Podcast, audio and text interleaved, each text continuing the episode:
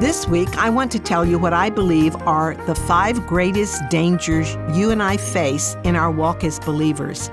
I'm Mary Lowman of the Christian Working Woman, and here's the first one self sufficiency. If you buy into the common belief today that you are all you need, you're in great danger. Yet that is considered a very worthy and admirable attitude by many people. I well remember a conversation I had with a very successful businesswoman who had climbed the career ladder very fast and very high and earned lots of money and recognition.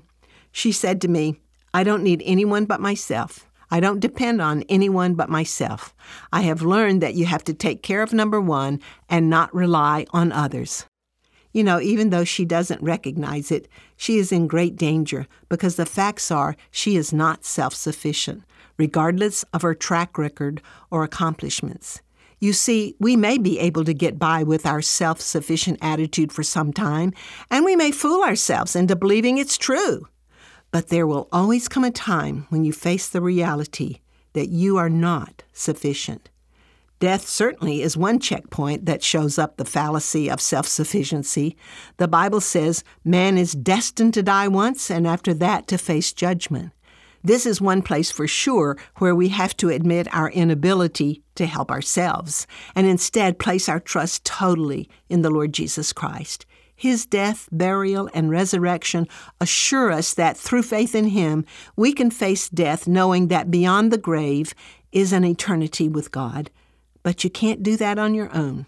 No one is self sufficient when it comes to dying. We are dependent on God. The Apostle Paul had to learn that he was not self sufficient, even though he was well educated and had the right credentials and was totally devoted to serving Christ. He faced a disability that showed him how insufficient he was.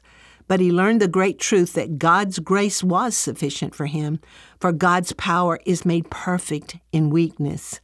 If you want God's power to be made perfect in your life, just admit your weakness, confess you are not self sufficient, and know the wonderful freedom of operating in God's grace, which I promise you will be totally sufficient for you.